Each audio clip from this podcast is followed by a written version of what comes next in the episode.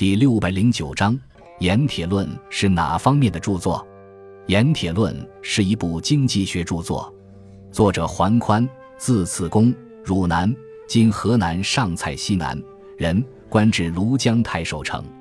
汉昭帝元十六年（公元前八十一年），汉昭帝召集民间有声望的学者六十余人来京城与政府官员讨论经济政策，其中。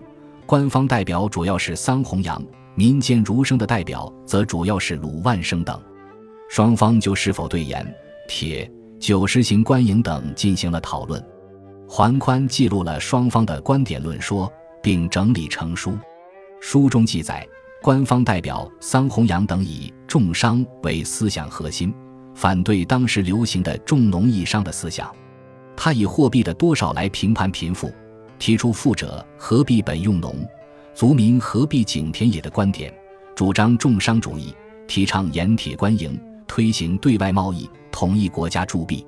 民间学者则认为商业是导致国家贫穷的根本原因，主张重农抑商，反对盐铁官营，反对使用货币，提倡藏富于民。《盐铁论》在中国的经济思想史上有很重要的地位。